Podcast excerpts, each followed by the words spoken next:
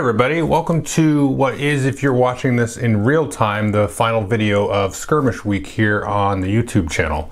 So today I'm going to bring to you my top 10 favorite uh, skirmish games. So when I say skirmish game, I mean a miniature game that you are activating individual models, not big groups or blobs of units.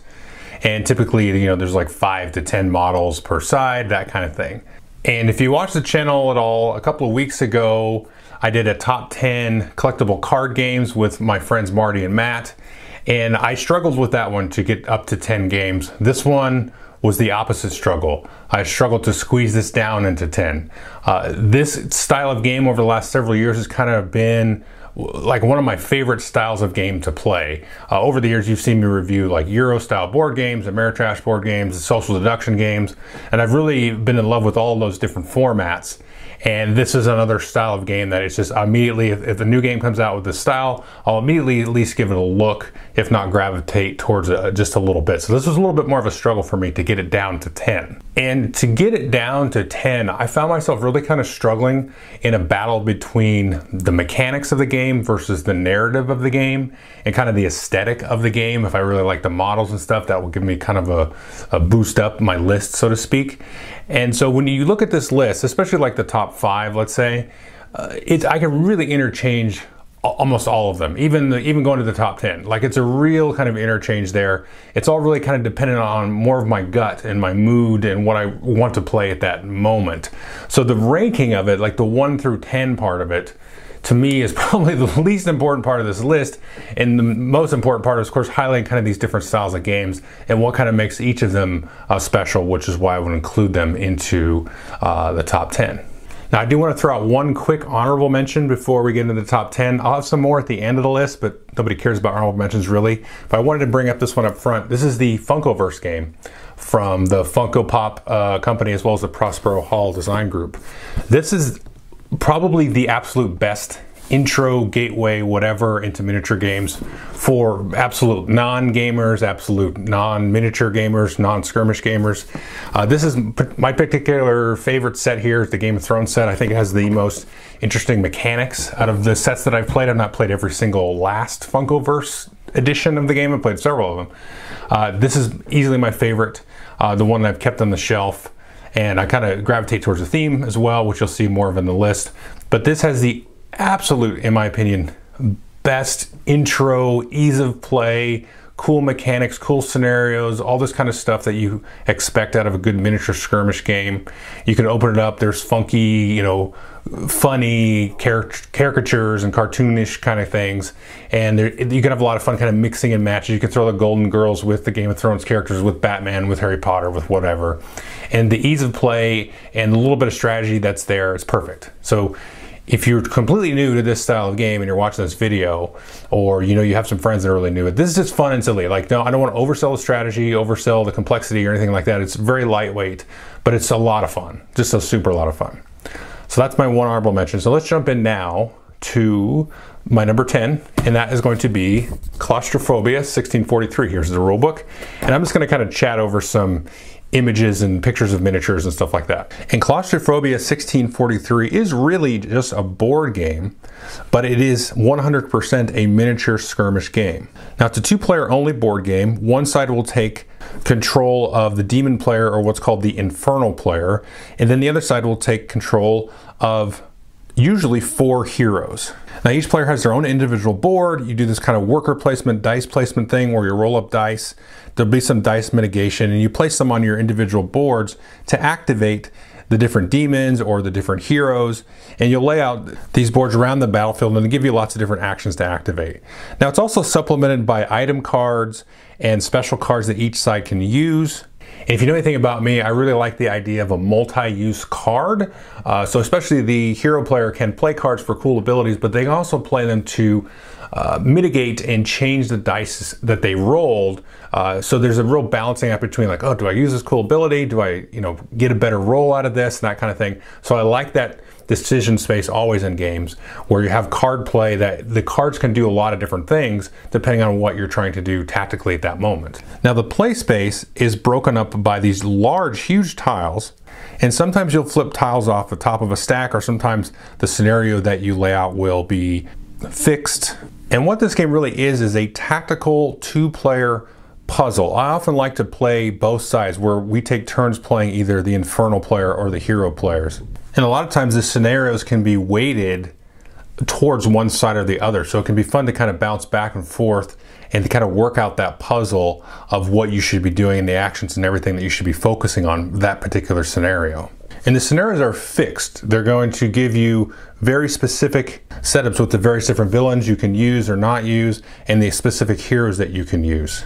So this game has a real blend of your basic board game mechanics on top of and alongside a miniature skirmish uh, style game. So you're kind of blending that card play, that resource management with the tactics and the positioning and all that stuff on the board. And it's a really kind of interesting setting. So you have basically these ex-convicts or these convicts that have been recruited to go down into the underworld, into the depths and fight back these demonic hordes that are coming out of, you know, the tunnels and everything like that. So it's kind of really quirky, dark setting.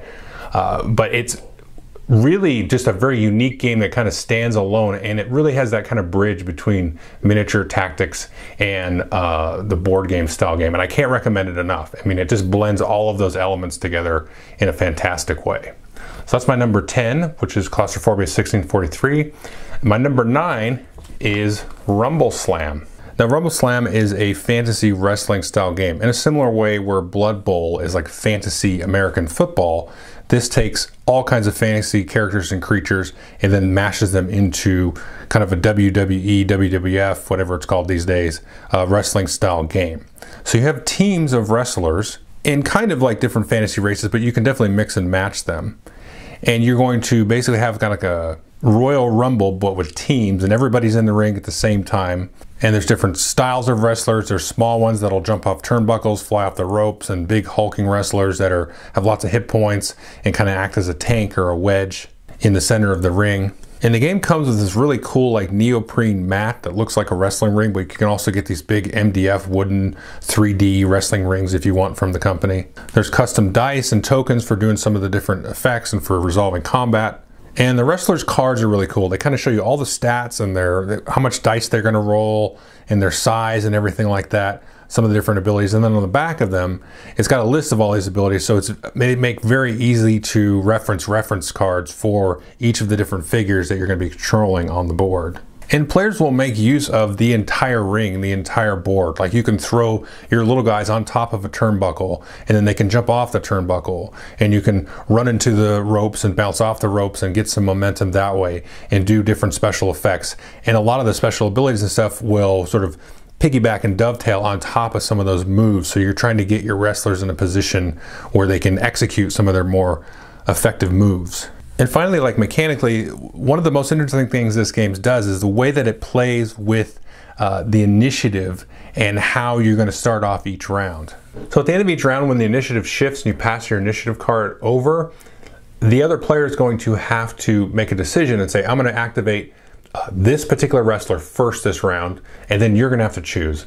And then you're going to roll for initiative there, and then you're committed, each of you, no matter who wins that initiative roll, to activating that wrestler first and then you can activate alternating act after that, you know, whatever wrestler you want. So that kind of weird, just real subtle mechanic there really does some interesting stuff with the tactics that are on the board. It's a really smart little thing there.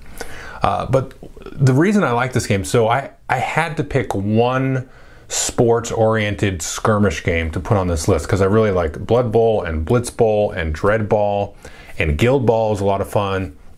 But Rumble Slam is definitely my favorite. And the one that it just it, it has the most life and the vibrance coming out of the game uh, above and beyond all the others. Although I really enjoy, frankly, all those that I listed, I really enjoy all of those. But this one, the whimsy and stuff is just like flying out of the ring at you, and all the special abilities and everything, and the way that all the mechanics, and everything just sync together, and it's just so silly because it's you know it's wrestling, which is fake, with fantasy, which is more fake on top of fake on top of fake. So it just gets you right into that kind of fun mood of throwing together this I don't know this mixture of everything and magic and everything. But the tactics and everything of it are really sound as well, because you have like the big wrestlers that you can kind of run out, and it's almost like it feels a little bit like you're playing a large scale a war game like Warhammer Fantasy or something because you have these big guys out there sort of screening and flanking, and then your little acrobatic maneuvers trying to get around because they're susceptible to getting pounded in the ground and tossed out of the ring easily. But then you want them to kind of pull off some cool moves and stuff. So you're kind of playing around with that balance there. And the other little tidbit I want to leave you with is it has this crowd pleasing kind of part of the game, which is really cool because that's really a part of the wrestling, the showmanship part of it. Where if you do the same action too many times in a row, uh, then the crowd will kind of start to turn against you.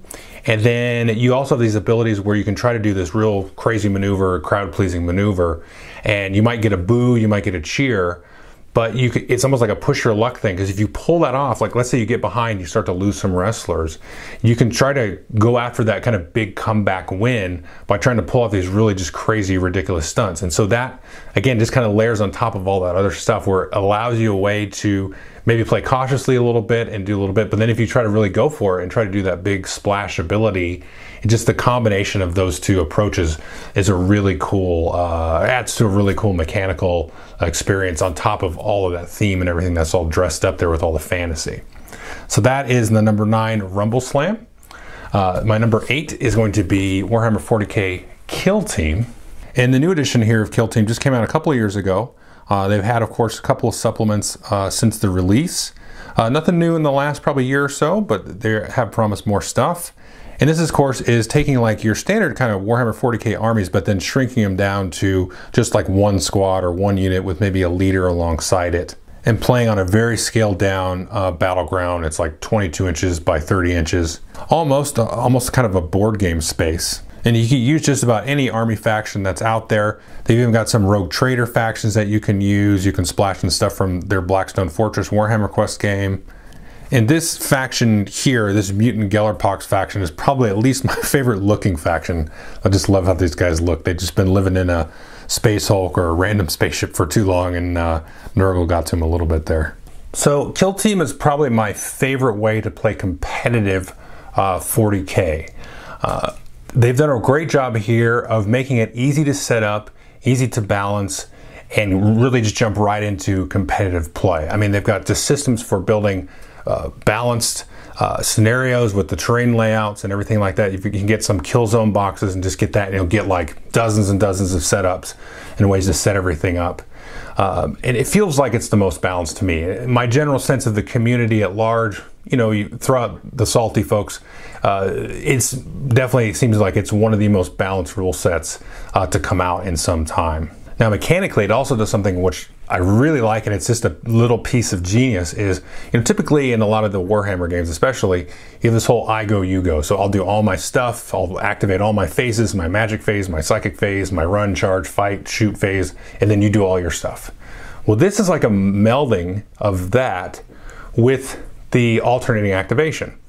So if you think of most skirmish games, it's like I do a model, you do a model. Well, this is I'll do my whole movement phase, and then you'll do your whole movement phase. And then we'll alternate doing the shooting and then alternate doing the fighting. And that blend of those kind of two worlds just really, really works. And I wish there would be some other games like this. Maybe even, I, I in the back of my head, I was actually talking to the shop owner long time ago, and we were like, maybe Warhammer 9th edition will do something like that, where you do all the movement and then all the shooting. And we weren't really sure if that would work. Obviously, it didn't do that. But I'd be curious to see what that would look like on a large scale. There's probably some other, you know, tweaks and stuff you'd have to kind of round out the rough edges with. But it just really works because you have that long-term sort of strategic movement phase where you've got to kind of commit your troops this way and that way and get your positioning and your proximity to the enemy and the objectives and all that and then you can kind of be more tactical in the shooting and then the fighting after that so it's that blend of sort of the long-term strategy the movement and the positioning which is 90, 80, 90% of all of these war games, these skirmishy, you know, battle games. And then you have the tactics of being able to react to conditions as they're happening, almost like in an immediate kind of visceral sense, which is what you want out of a skirmish game. Uh, so that blending of that and the ease of setup is just a great way to just jump into kind of playing in that 40k universe and it's just cheap to get into as well. You don't really need much other than like one box of miniatures. And then you're good to go and you can play you know three dozen games you know with all with that box of miniatures. Um, so it just it's just like smooth butter and easy and the mechanics are great uh, you know, you've got all those stratagems and the command points and all that stuff that you can use, and the different faction special abilities. So it gives you a lot of kind of crunchy stuff to chew on as well. But the basic core mechanics, and like I said, that I go, you go mix with alternating activations, just makes it sing. And it's just, a, in my opinion, the best way to play uh, competitive in probably just about any skirmish game, miniature skirmish game, or any kind of miniature game in general. This is right, it has to be right at the top of the list for competitive. Uh, now, where it sort of kind of falls short, where I wish it would get a little bit more, is something uh, to do with narrative. I would there is some narrative there that you can do some kind of campaigns, and it's there, but it's just kind of there. Um, I think the system that's there for the campaign is is good, but there's not really like a cohesive narrative to kind of ground it and structure it, in my opinion. Uh, compared to some of the other games that are coming later on this list. I think if it had that, this would be way higher at the top of the list. But again, if I want to play a quick competitive game, uh, you know, just kind of a one-off scenario, this is a great pick up and play style game. So that's number eight, Kill Team. Now number seven is going to be Gaslands here from Osprey Games. Now here you can see kind of the second edition rules for Gaslands called Gaslands Refueled, and I definitely would recommend picking this up. I'm not even sure you can get first edition anymore. This is definitely just brings the game to the next level. And this game has custom dice for the car maneuvering, which I'll talk about in a minute, and also uh, templates, kind of like in X-Wing or any of those so-called flight path games where you pick a template and then move your, in this case, your automobile with it. And one thing to note about this is this does not allow pre-measuring. So as soon as you're actually, your hand touches one of the templates, you have to use it, which is actually really cool because it just adds to the mayhem in the driving. And I'm just to kind of scroll through some of the Hot Wheels that I've uh, banged up and painted up and added weapons to uh, as I talk a little bit about the game. But, but the one thing I want to take away from this is this game is just super dead cheap to get into. You get the rule book, maybe print out the templates, you don't have to get the plastic ones.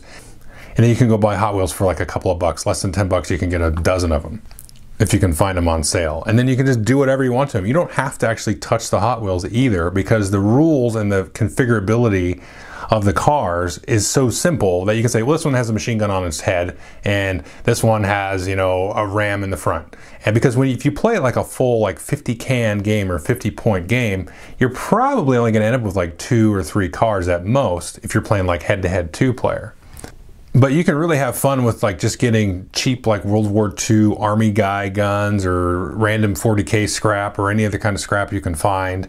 I will say that the uh, Sons of Anarchy board game, which you can often find on discount, that has like the perfect size uh, little pedestrians and uh, motorcycle guys, uh, which you can see I haven't painted up here, but I just grabbed a couple of them out of that game. And uh, these are like the perfect scale to go with those Hot Wheel games if you wanted bikers and stuff like that. But some cars you don't have to touch. Like you can find, you know, like this crazy uh, Incredible Hulk Marvel car and a Punisher car, and just say, okay, well, it has these stats, and this obviously this Incredible Hulk car is just going to be a big ramming truck.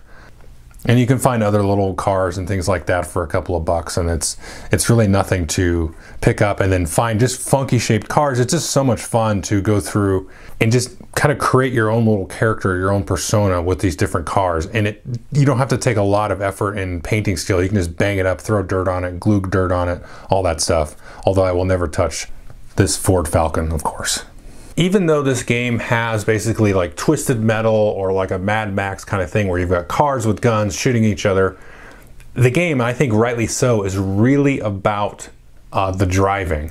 And I've played games of this where the shooting doesn't really come into play or it's very kind of onesie twosie, but it's really about the driving and then controlling those slide dice or the driving dice uh, and trying to sort of push your luck and sort of trying to play with skidding out and sliding out and all this kind of stuff. And to me, this is the best sort of template movement game like X-Wing and all those kind of style of game. This is by far and away the best style of game because I typically don't like you can see this video here. This is the miniature skirmish thing is 80% of the time going to be my favorite uh, miniature style game, except for Warhammer Age Sigmar, which is my favorite game.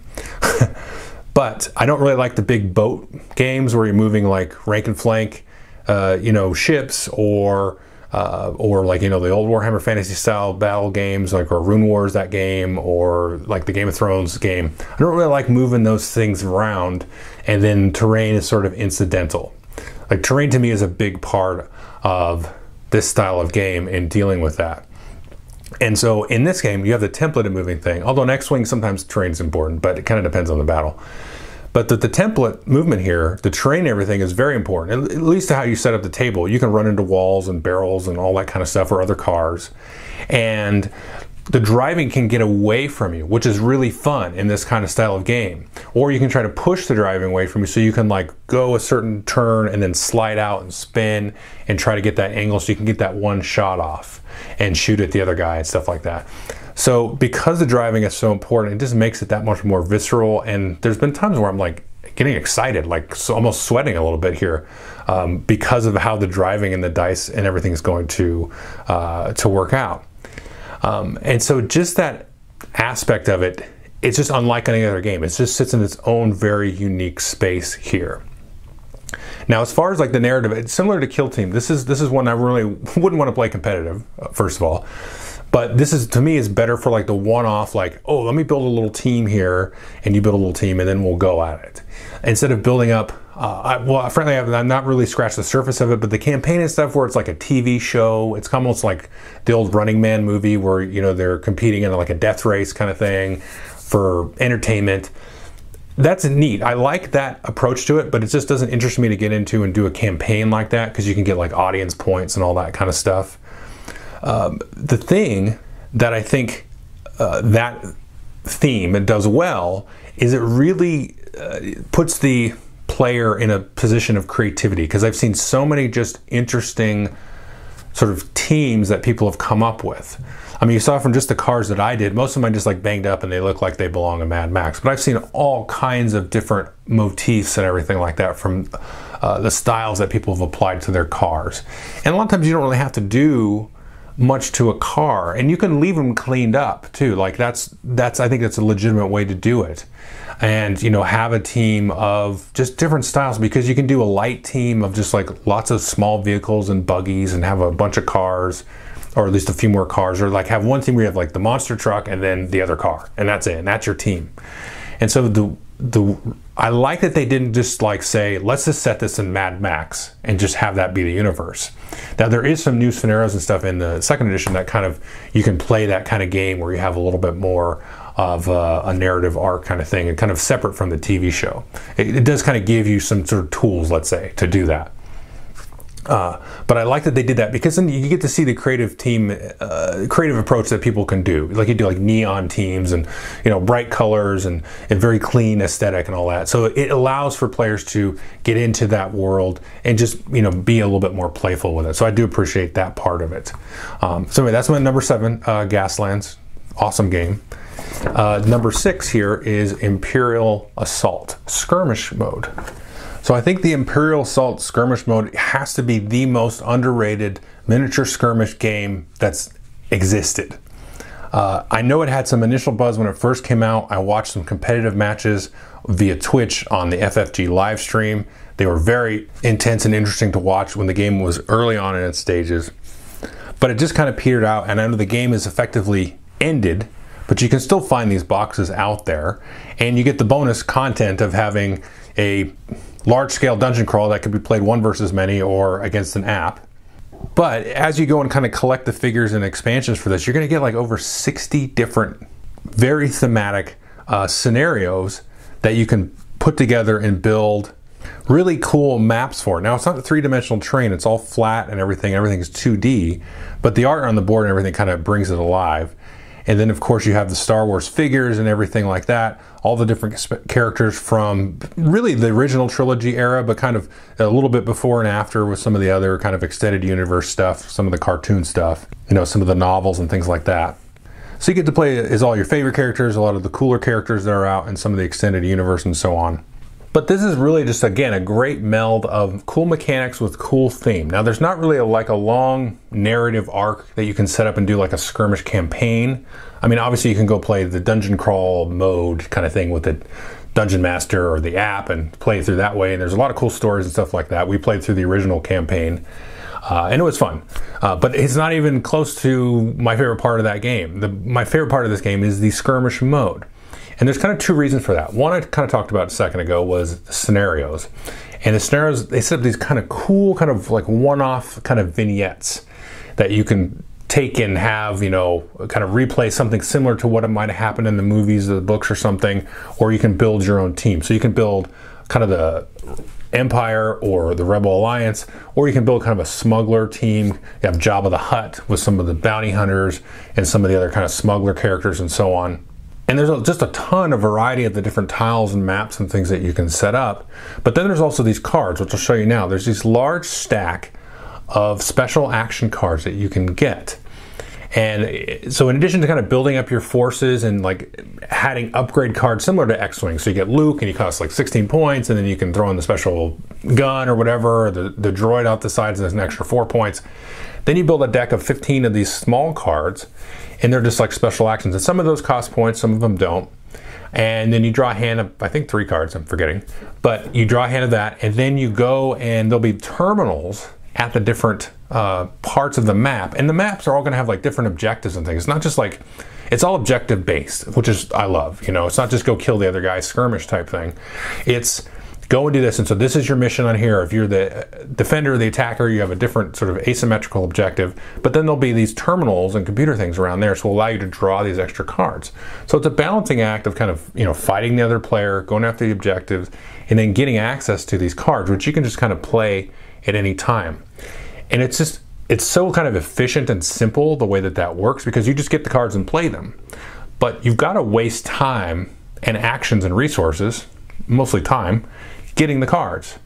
And then you've got to be able to play those cards at a good time. Because if you just play them, then you don't have any cards, and you've got to then go back and try to find and get to a computer terminal, which can get blocked off, or you know somebody can move Darth Vader in front of it, who's really strong. You don't want, you know, you don't want to get at that. So there's a good kind of tug of war of the space of the tactical space uh, between whatever the scenario objective might be versus you know getting access to those cards, which can be really cool kind of one-off abilities that are neat so just the whole balancing of that and it's it's got that Star Wars feel to it which is which is what I like. It's got the characters in there and you can set up these kind of what if scenarios like let's say Luke and Han are breaking in here and they've got some kind of random rebel troopers with them and then oh my gosh there's the emperor you know inside of there and then Jabba the Hutt shows up or whatever you know. So you can you can kind of play with those cool fun characters um, and it's got that really kind of efficient, streamlined FFG style rule set with the special dice and all that, and that cool kind of card play balance thing. And I really can't recommend this one enough. It's just so much fun. Uh, just to get those characters and play with them and set it up. And you get his other cool bonus content. So like if you don't have this game already, then you could, if you wanted to really get it and try it for the skirmish game, you're going to have this all this other stuff you can do with those components and things like that. And I will talk a little bit more about sharing components across these games in a minute, but because there's an interesting thing with this game as well. Anyway, so that's my number six, uh, Imperial Assault. And number five here, another Games Workshop game, second one on here, is uh, Warhammer Age of Sigmar Warcry.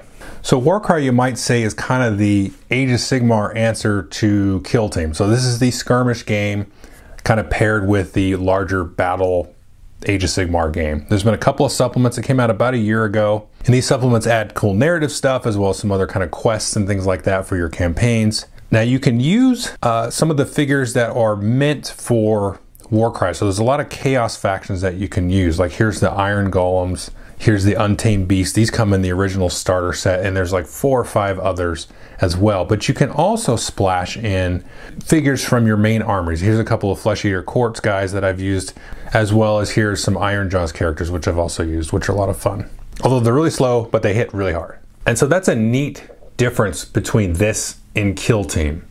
Uh, so Kill Team is just all 40k armies, and then Sigmar though is like specialized individual characters and models for this particular setting and time place, which is neat because you can play it almost like a Necromunda type of game, which you might see later.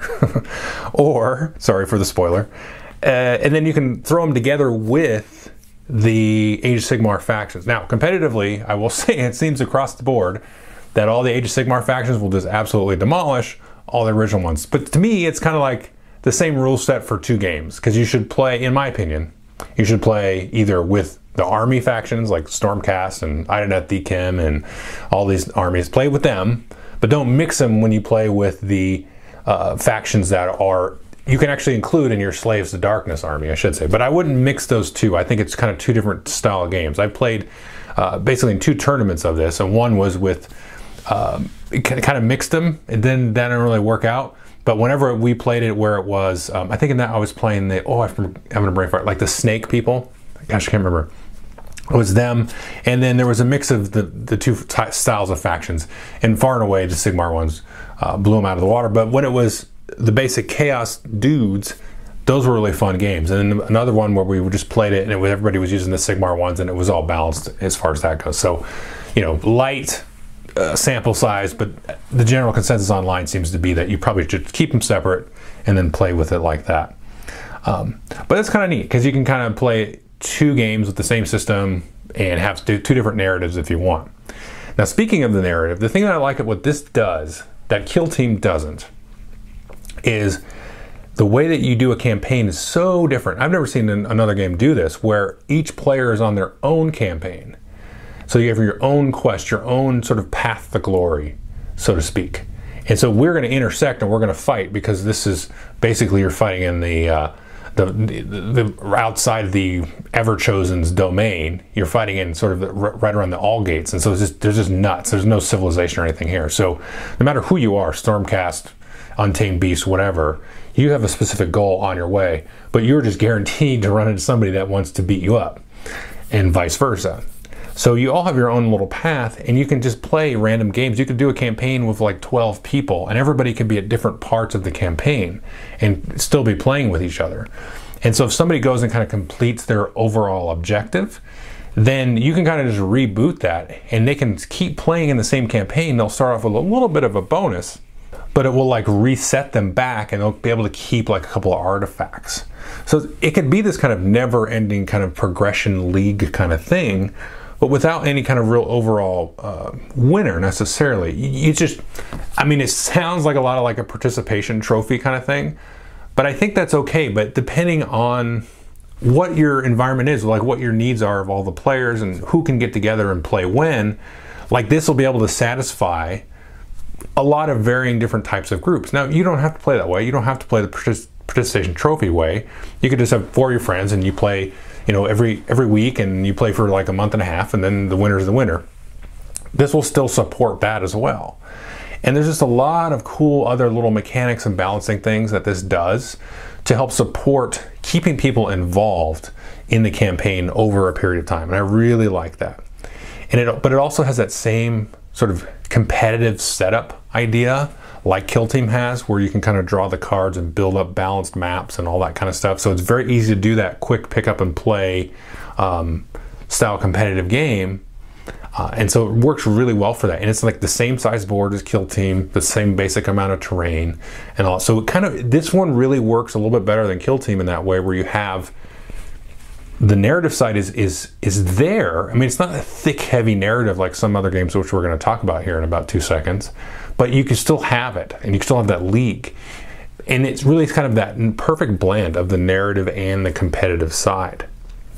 Now, this also has a couple of other real good, quirky board game mechanic style things uh, with some of the dice play and the way that you allocate for the initiative. Uh, that's just really cool in the way special abilities are baked into that sort of initiative dice roll every round. That's awesome. And then there's one other mechanical thing which I want to leave you with is when you set up for uh, your day of playing or your scenario that you're going to play, before you know what the scenario is, you have to group your team into a dagger group, a shield group, and then a hammer group. And so, based on how the scenario goes, you might be deploying your shield group first and then your dagger group doesn't come in until the third round, or vice versa. So mix it up. So what it causes you to do is sort of break your team up in a well-rounded way. Because you're going to have some, eh, because the model count's so small, there are going to be some characters in this that are just way better than the little peon characters. And so it, it makes you make a good decision because if you put out, you know, let's say your leader character is who's just a badass and you put him out all by himself, and then he gets jumped, and then the rest of your army is going to fall apart because you're counting on his special abilities or just him to provide some cover or some, uh, uh, you know, provide the big target that everybody's going to go after while your other guys do their work.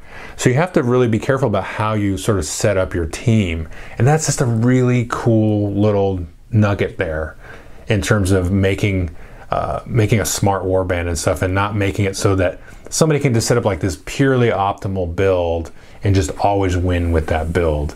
Um, because they're going to get they they're able to predict that order, so it makes you build a little bit more well-rounded, balanced uh, warband. So that's a really cool thing. So that's Warcry number five. Now number four here is going to be Relic Blade. Now Relic Blade is written, designed, illustrated, sculpted, published by one person, Sean Sutter, uh, under the banner of Metal King Studios. And he's created the whole world and all the mechanics and the components and everything himself. And I should say, before we get too far ahead, there is actually a campaign supplement that you can get uh, to kind of enhance the basic game and the basic campaign. And this is another skirmish game that has cards representing uh, units. And you've got all the special abilities, you can track hit points on it. It tells you what kind of upgrades you can assign to them. And those upgrades are cards, so those are going to cost points along with your figures. So when you build, you know, like a 100 point warband, it's very easy to kind of just build it with a deck of cards. And there's a lot of other decks of cards that you can get with the game. And here's, you can see the Relic deck. And this is one of the things that you're going to be kind of going for over the course of your scenarios and the campaign in general. And one thing I like about this, it's it's a little bit loose with the factions, so you can have advocates and adversaries. Like I've got a bunch of undead adversaries, but I could mix them with some of the pig people or the evil water people or whatever if I wanted to. And then here I've got the more humanoid, the lone guard. You can mix them with some wood elves and wood people and elves and so on if you wanted to. And again, it just amazes me that he wrote the game, he designed the game, he illustrated the game, and he sculpted these miniatures. So I think Relic Blade is probably uh, what would pop into my head first if somebody said miniature skirmish game. I would say Relic Blade. because this has basically everything that you would want, and it's very beginner friendly. Uh, you only play like on a two foot by two foot space. Uh, it, the world is just really accessible and easy to get into, and it's it's very unique. It's like probably one of the most unique things on here in terms of I mean you have pig people and water people and all this kind of stuff. It's just very imaginative, um, and the mechanics are very uh, board gaming in a way. In a lot of ways, it kind of reminds me back to my number ten, Claustrophobia six and forty three, where you when you activate a character, you're rolling a pool of dice and then based on how you allocate those dice, those characters will do different actions. Like you, you might need to activate this dice to do an attack, so you roll that and see if you get a hit. And you might want to allocate dice to do a special ability or something. Or you might save dice sort of as a dodge or a block when you get attacked, or use an extra dice to sort of aim and make this other attack better. So you have this little resource pool of dice that you're trying to activate. So the kind of the the day to day, the turn turn to turn to turn mechanics are really interesting. But then on top of that, you have this cool, unique world, but also these really interesting uh, campaign rules where you're either trying to get influence and a certain amount of gold and treasure and relics and stuff, but you can also kind of flip that on its head and use that that sort of same influence resource to have like a map campaign and just do uh, fight over territory and stuff and sort of pay influence for that. So you can set this up in a way where you can have a real kind of tight linear narrative and tell a real kind of concrete story, which is something that I think is what pushes some of these, this one and some of the others here, sort of up to the top of the list. Is you and the mechanics here really kind of support that, and there's a lot of rules here similar to a lot of these other games and especially like uh, even in like 40k proper or age of sigmar proper where you can set up different environments with different rules and plug and play all of those kind of different things. So as you kind of jump in, you can kind of ease yourself into more crunchy, a little bit more complex, uh, a little bit more narrative driven types of things that you can get into. And the game will just kind of have that layer of depth there that you can kind of plumb through. And it just is a really solid package uh, in the way that it's put together. So again, so the reason this is like higher on the list than some of these others is you have that really good concrete solid mechanics with again solid backing mechanics to sort of help guide you in your campaign and it's just uh, it's just an amazing that one person did this. I know I harp on that a little too much, but it's just great. And it's really a lot of fun too. And very quick and easy to play. And it's accessible the way you can use the cards to kind of build your warband like an X-Wing or Imperial Assault. It just makes it so easy to like deck build or list build, right? Anyway, so that's my number four Relic Blade. And honestly, my struggle here was between number four and number three because I can really, I can argue one or the other should be higher. Like I said, the list ordering thing just bugs the crap out of me. So anyway, my number three is Kings of War Vanguard. And really, Relic Blade and Kings of War, they really kind of compete with each other in the same sort of space. Uh, you know, they're both fantasy skirmish games, and they both have you know little war bands. Although your war bands in Relic Blade are going to be a little bit smaller uh, than the war bands in Vanguard. Now, Vanguard, of course, it's got a lot more miniatures and things to choose from because it's set in that Kings of War universe. So if you have a Kings of War army, you can just grab like, you know, 10 models out of it probably, and then you've got your warband. And in addition, it also has a campaign supplement that has a little bit more theme and narrative and stuff to kind of piggyback on top of the campaign that's built into the rulebook. And this actually does integrate a little bit more directly with that because you will kind of use and swap scenarios around, and I'll explain that in a second. And again, it does have cards for each of the units. They've got the points on the units. You can see all the special abilities and things like that there. They've got the equipment card that's got all the points or the gold that you uh, need to spend to put it into your warband. So just like Relic Blade there, it's also got this cool thing where they release a small pack of cards. You can see here it says version 1.1 on it. So when they instead of releasing like a whole new book or a whole new edition or whatever, they just release a small pack of card that updates different units and warband abilities and all that stuff. And you can see very clearly if there's a 1.1 version of it, that's the card you should be using. And it's super cheap. I think it's like eight bucks or something to get this. And so that's just a really cool, efficient, customer friendly way to update the game. And here you can see the two warbands that I have. And it's got a similar approach where you can have sort of the evil side. You can see here the abyssal dwarves or you can have the good side. And here I have the Basileans here. Now, obviously, I just did a review of this two days ago, so I'm not going to go too much into more details on mechanics and things. But I do want to show you these dice. And these are the command dice.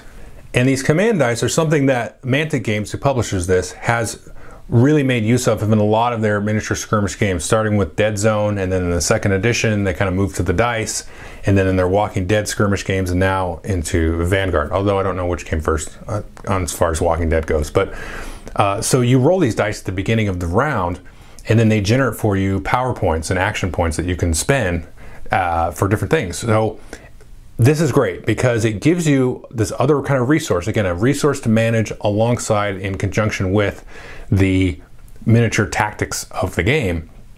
And the, but then they kind of double down on it with this game and they add that layer of fatigue.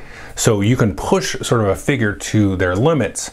And if you have enough power that maybe isn't so bad for you but you've got to really weigh those decisions. And that just really kind of bakes itself into the game and sort of trying to read I want to say it's chess like, but it's almost like almost more Yomi like, where you're trying to guess at what the other player might use that power for.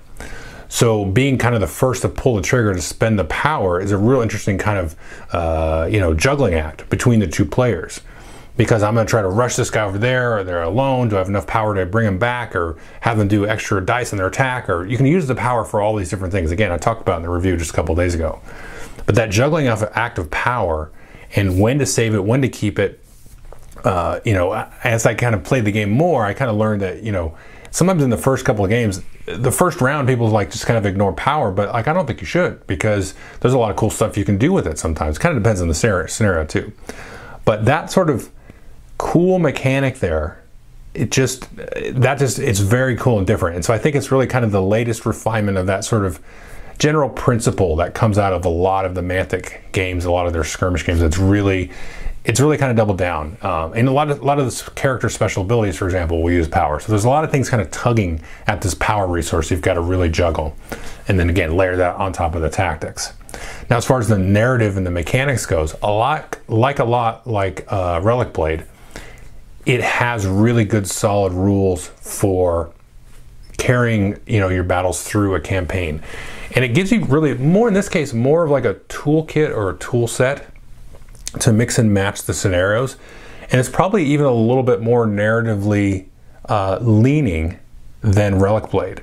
Or Relic Blade, you can kind of you can kind of weave that narrative in, and they can have a winner of a campaign and stuff like that. But this is more like set this scenario up, set these branching trees up, and they have specific rules for two, three, and four player uh, campaign. So it is kind of fixed at a maximum of a four player campaign, but really you're going to get six people together, especially these days, to do a campaign and stick with it. You know, four is like the upper limit. Um, but they give you kind of these different approaches and say, okay, well, set this scenario up. And then you can say, we're trying to defend this particular outpost, or you have this relic we're trying to take, or we're both trying to go to this, you know, far off land and both try to achieve this relic or this point. So it gives you kind of an idea to build out and use all the different scenarios. And then you can build to an eventual, eventual winner and have branches and say, well, if you get down, you know, three games in and then this person wins, then you can go down this path. So it gives you the tools for doing all that stuff. And it's very, uh, it's got an eye towards narrative, which is what I really, really like.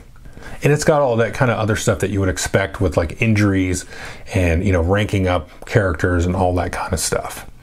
Uh, so I guess that, that's why I give it a little bit of the edge, you know, because it, it's kind of in the same ballpark as Relic Blade, but really it's kind of more of a mood thing, honestly. But anyway, that's my number two, Kings of War Vanguard. Uh, definitely check out the review of that. Of course, I'll have links to all the reviews of all these things that I've done over the last couple of years. Uh, but anyway, number two here is Necromunda. And this is, the, of course, the new edition of Necromunda. And I promise this is the last Games Workshop game on here. This is the third one. So there's been two editions of Necromunda. Never played the original. Absolutely love this one they've kind of got their act together with the way the rule books are coming out. So there's a lot of supplements. There's actually way more supplements than you can see here, but they had this really wonky release schedule, which I don't want to get into that, but it wasn't good. Uh, now they've kind of got it under control, which makes a lot more sense. It's almost like they release codexes for the different uh, war bands. So if you have a war band and you just want that one book, you can just get that, and of course the rule book and stuff. And I've got a few different gangs here. I'll just show you some pictures while I talk about the game. But Necromunda is a different approach to the narrative than the last two games that I talked about. It's really got like an absolute overload of narrative compared to just any game, even the next game on the list. Uh, there's just so much to it that I think it's really, uh, like I said, the, we've really kind of tweaked how they approach the rules supplements because it's really more, it's right on that edge of an actual RPG. It's just right, it's out of any game, it's right on that bleeding edge of RPG and miniature skirmish tactical game. You know, each of these books or these codexes, as I like to call them, they have so much for each of the different factions and the gangs, not just new abilities and all stuff, but like different bases and different little plot lines and quest lines and things like that that they can go on. And there's even rules for like special mercenaries. There's all kinds of background for them that you can bring in for a game and let go.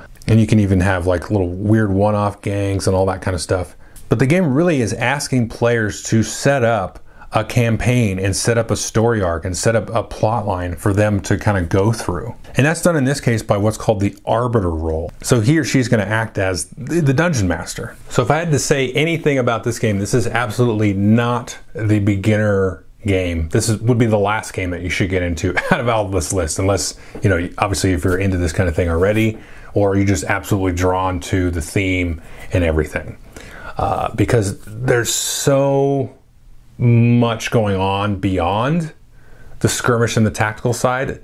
I mean, the battles themselves, in a way, are almost secondary to the rest of it.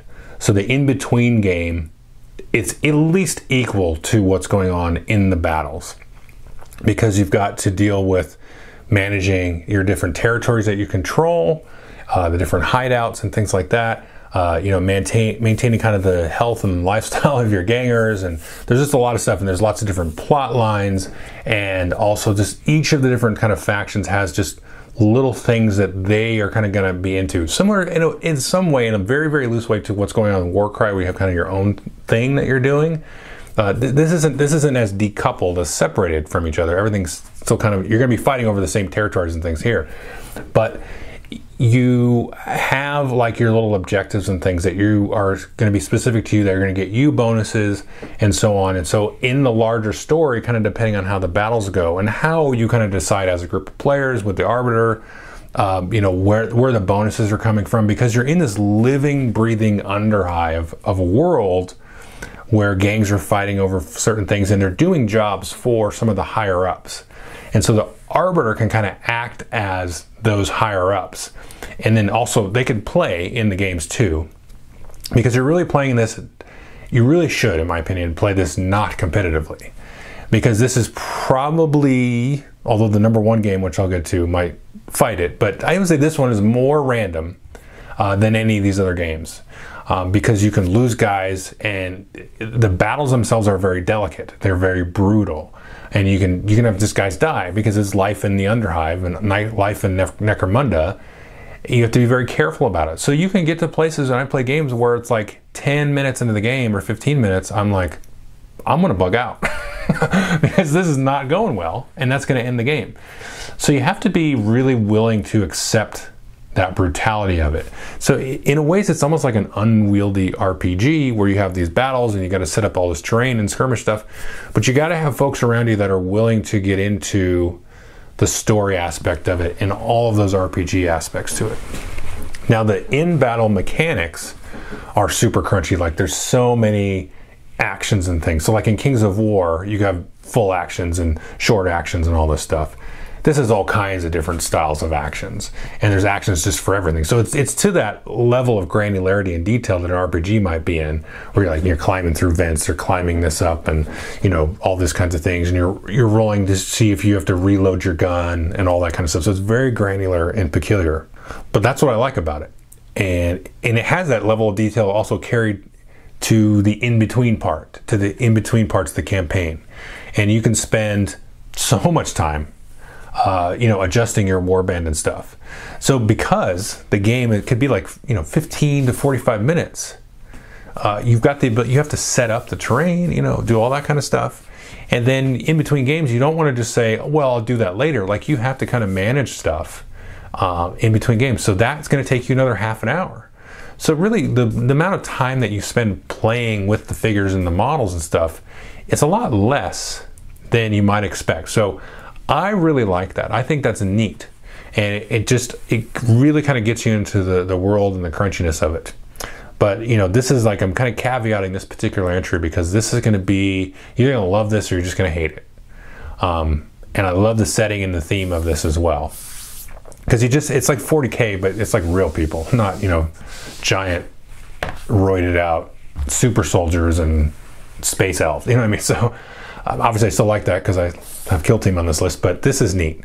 This is very just, you know, it's just regular people that are still have their own little quirky, stereotypical kind of personalities and stuff like that. Um, but anyway, I definitely recommend people like look at Necromunda. But yeah, it is a bear, it is brutal, but I think to me it's very rewarding uh, in the way that it, you know it'll come across. So anyway, that's number two, Necromunda. So we're gonna get to the last one here. This is gonna be probably not surprised, but Frostgrave from Osprey Games. This is the second edition one. I just dropped a video yesterday about the changes from first to second edition. And similar to Relic Blade, Frostgrave has a very unique setting where there's a frozen city that's sort of thawing a little bit, and all these wizards are making this mad kind of gold rush to uncover magical artifacts and new spells and everything like that. So you're a wizard leading a warband of this, these scum buckets to help you kind of get your riches and get your magical powers more advanced. Now there is an alternate sort of universe thing set in sort of a different setting. Frostgrave Ghost Archipelago. I have all these, never played it, but it's neat. Um, some of the second edition stuff has incorporated some of the new mechanics from Ghost Archipelago. Uh, but these supplements here are all backwards compatible with the second edition. So if you got into it and had some of the expansions, you're fine if you pick up the new second edition book, which is great. There's even like a Frostgrave magazine called Spellcaster. You can get all this kind of stuff to it. But really, the heart of the game is your warband and is your wizard and apprentice. So everybody else is kind of you can kind of take or leave. You're in unlike other games where you kind of focus on the warband as a whole, you're focused just really on your wizard and by proxy your apprentice. Everybody else you're just kind of hiring. Just they're they're like just tools in the toolkit. It's really a, a single character, single player kind of focus there. All those soldiers and mercenaries and hired folks are just going to kind of come and go. Although I should say some are more special than others, uh, especially with the second edition rules. So, you know, you might keep some around, but I wouldn't get too attached to them. Now, the other characters uh, involved are going to be kind of like the wandering monsters. And so a lot of times in Frostgrave, you'll have monsters either pop up through the scenario or as you kind of go through and randomly the game will generate monsters for you. And these just kind of add life and just make the game even more fun. Now, Relic Blade and Warcry also do this.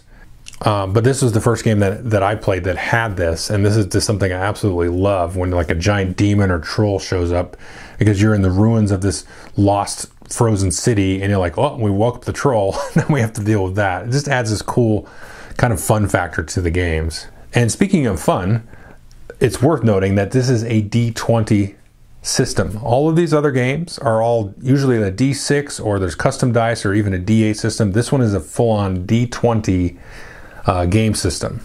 And I love this about the game. I love the D20. Now, a lot of people, again, a kind of a caveat here, are going to not like that because it's obviously going to be more random than, you know, rolling like five D6s and then like allocating dice. You know what I mean? So this is going to be a little more random, a little bit more D&D crazy feel to it. Uh, but I like that about it because it's going to, and this it just time and again, this just vomits narrative at me off the table because of the D20. Because you might, one time, I, my wizard died. Uh, we got knocked out in the game anyway because he just fizzled every time he tried to heal himself. because it can explode and you know do damage if you fail too much because he just was possessed or something or there was a, the demon was too close to him in that game that was sort of the narrative that sort of emerged out of that and he just you know he just jacked up his spell casting and then he got blown away by it so stuff like that is gonna happen all the time, and you got to be ready for that and willing for that to happen. But I love that about the game because it, it just it's one of those games where you like have to like kind of like let go of winning. And same with Necromunda, but especially with this game as well. You have to kind of like let go of winning and let the kind of narrative and everything go through uh, and do what it's going to do. Uh, because it, it really again is it shouldn't be played to win or win the campaign. It should be played in such a way to get together with your friends and play through a story and see what happened, right? And see who sort of, you know, if you want to play like the whole transcendence thing where you get to um, like level 20 and then, you know, you get the transcendence spell and you go to the next dimension or whatever, or with any of those supplements, kind of playing through a, a very strict kind of hard narrative grounded campaign then you can do that. And you can just you'll have the stories to tell you. That's what the game is about. So again it's it's it's that kind of bleeding edge between the rpg and the miniature tactical skirmish game. Now i think this even leans a little bit away from the rpg side as opposed to necromunda which is a little bit harder that way. But i think that's a good thing in this case because this is definitely among the most simplest and efficient rule sets out of any of these on this list. It is just such a breeze to play. Like I said earlier, there'll be reviews for all these in the links below. So if you want some more, you know, precise details about the mechanics, but it's so easy to do. You just move and roll your d20 if you're going to attack, fight, or cast a spell. That's it. I mean, it's just moving in a d20. But there's just so much cool stuff that's going to happen, you know, over the course of a game that just makes it so much fun. And the in-game, uh, you know, bookkeeping part, which is heavy in Necromunda, is not that heavy here. I mean, there's it's just like the perfect amount. It's right like you know, Kings of War, Vanguard is kind of the same idea here. Relic Blade a little bit too, um, and probably Warcry, I guess. But anyway, so this is to me though has the perfect amount of in in between game bookkeeping. It's just enough to be interesting and cool. Ooh, what treasure did you find? Oh, that's neat. Did this person die? What's their injury? Just enough of that to kind of get you into it and it work it out in such a way. Again, because the other characters besides your wizard aren't really that important. You don't have to have a headache of managing. Oh, this one here, this one there. Okay, how about how about no, you're fired or you're dead, and then we're going to get some new folks. And the second edition really makes that even better, I think. Um, yeah, so to me, it's just that perfect balance across the board of streamlinedness, of crunchiness, of detail, of you know abstraction. It just blends all of that stuff really well, and it again, it really leans in just far enough into the narrative to set up cool scenarios and things for you. Uh, but it, it also allows the narrative to emerge enough. And I think I, I'm almost going to say it's just because it's a D20, not just because. Obviously, there's a lot of other decisions that were made, but it really lends itself to that. So it just has that perfect equilibrium of game magic, right? That will sort of breathe out or vomit out all of that narrative and that theme for you. So it's that perfect balancing act of all that stuff. Anyway, so that's that. So just so you know, so now we're gonna that's that's my top 10 all the way through. A couple honorable mentions which i said i would mention. I'll talk about it quickly about some other games. Like why is that not on there? Well i'll explain. Maybe because i haven't played it but um, it's kind of the sister game to frostgrave here is rangers of shadow deep which is a lot like frostgrave but it's a solo co-op frostgrave and it's not heavy on magic. It's more heavy on it's probably more like d&d than frostgrave is because it's you got skills and like acrobatics checks and all that kind of stuff. Um, this game I really I didn't want to put it in there because it, it's a skirmish game. It's a solo co-op skirmish game, um, and this is this is I like this actually more than Frostgrave, but um, just because I, I had a chance to play it a lot more because I just could just play by myself. Um, but definitely just wanted to mention that. But I was trying to do, you know, the traditional two versus or one versus one skirmish stuff. So I wanted to mention Rangers Shadow Deep. Awesome. There's lots of supplements for that too. And then as well, I'm going to show you here just a couple of books here, um, and I'll throw pictures up so you can see them in detail. Uh, there's some of them you can see here from Osprey Games, and these are Reality's Edge, Scrappers, and Zona Alpha. And then there's a couple here not from Osprey. Uh, this is not a test and Star Breach. And I've had a chance to just kind of play around with some of these, and some of these I've just read the rule book, like Reality's Edge. It's a huge rule book, and I read that thing cover to cover and it looks awesome. And what I want to do is these games, a lot like Frostgrave, where you can you just get the book. It doesn't give you miniatures or dice, and there's no box to buy or anything. But you can take your figures from anywhere and mix and match them and play what you want. So, for example, Reality's Edge, I could see that being played on Coruscant in the Star Wars universe um, because there's this like weird like cyberpunk special powers, like a Shadowrun kind of vibe to it. And you can almost like turn that into Jedi powers. And so you can mix Star Wars characters with uh, Necromunda characters and that kind of stuff, or like Scrappers, which is really like a reimagined Necromunda rule set with D10s instead of D6s. Um, Star Breach, this is not a test. So you can take figures from all these games that I've just talked about, uh, mostly sci fi games and throw them in, and you've got this like reusable game component that you can just get, you know, get a book for 15, 30 bucks or whatever and replay them. Um, so these are just nice to have extra things. I just want to kind of give an honorable mention to that because Osprey specifically, you can go dig in and find other games, other fantasy games, and then use those miniatures that you got for Frostgrave and stuff, and just have a, just a cool system and a cool uh, toolbox of stuff to just dive into with you and some friends. I just wanted to kind of make a shout out there. Now, there's a couple other games I want to mention, uh, just just as an honorable mention. Uh, Malifaux is a game that I know people will make comment on. I know I'm going to get comments because no, not everybody's going to watch to this point in the video. but Malifaux is a great game. I really like it. Uh, played it a couple times at a convention it's good. I just it's not you know it's not on my list. I'll, I'll get that in a minute. War Machine, which I, I kind of call War Machine a skirmish game because the the one time I played it, um, it was you know just a couple of figures. I don't remember. It was like four or five figures per side. Uh, Guild Ball, which is now dead, which sucks, but um, I actually prefer that to War Machine. Although I can see some of the reasoning they explained to why they killed the game off with how the rule set sort of evolved or devolved into a really boring tactical keep away game. I understand that. I can see that. Um, but I like those games too. Uh, then Infinity, which invariably I can probably count the three people that will mention Infinity, all because they always mention it when I talk about the style game, but didn't really enjoy that game. Um, so a lot of times though, like I said at the beginning, the theme, the aesthetics, the model quality, all that kind of stuff, the packaging and how easy it is to get into, that's really informing a lot of this for me. And some of these other games, I didn't really dig into that too much. But I'm sure they're fine games.